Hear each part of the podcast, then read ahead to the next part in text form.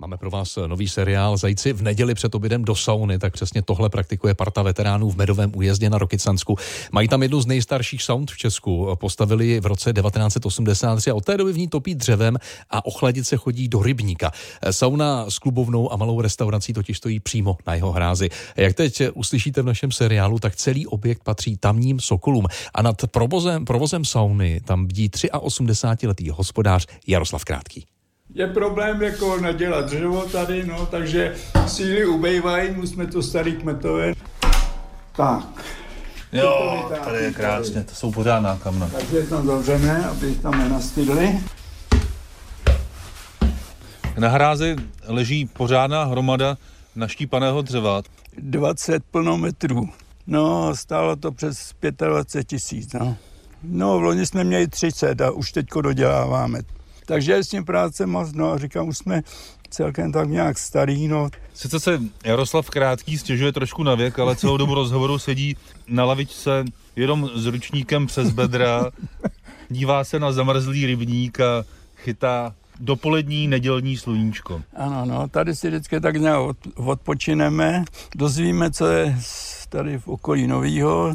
Jo, to je dobrý, aspoň je to takový, není ta neděle taková všední.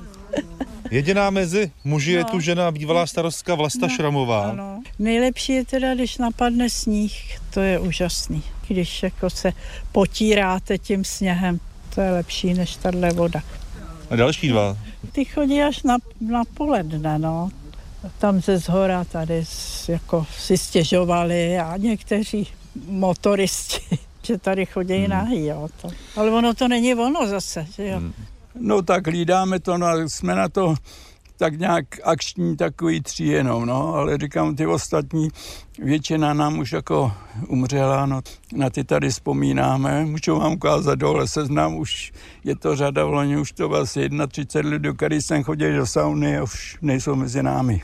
A děda můj to tady s pánama tady ze vsi zakládal, tu saunu. Jako malý kluk v roce 82 tamhle byl červený písek, jsem ho pocíval, když se stavil ten základ.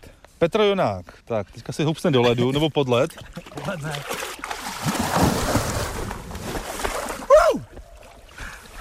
A já si myslím, že to byl nějaký poput. Myslím si, že děda tenkrát někde byl a někde viděl tu finskou šaunu, protože už za komunistů cestoval a chtěl to tady postavit pro lidi ze vsi. A díky tomu je to tady dodnes. Ale celkem to nějak šolícháme, že jako vycházíme a žádný dotace jako nebereme čili se uživíme te, i v tuhle té době, nevím teď, až přijde vyučtování elektriky, jak se nám protočí panenky. No.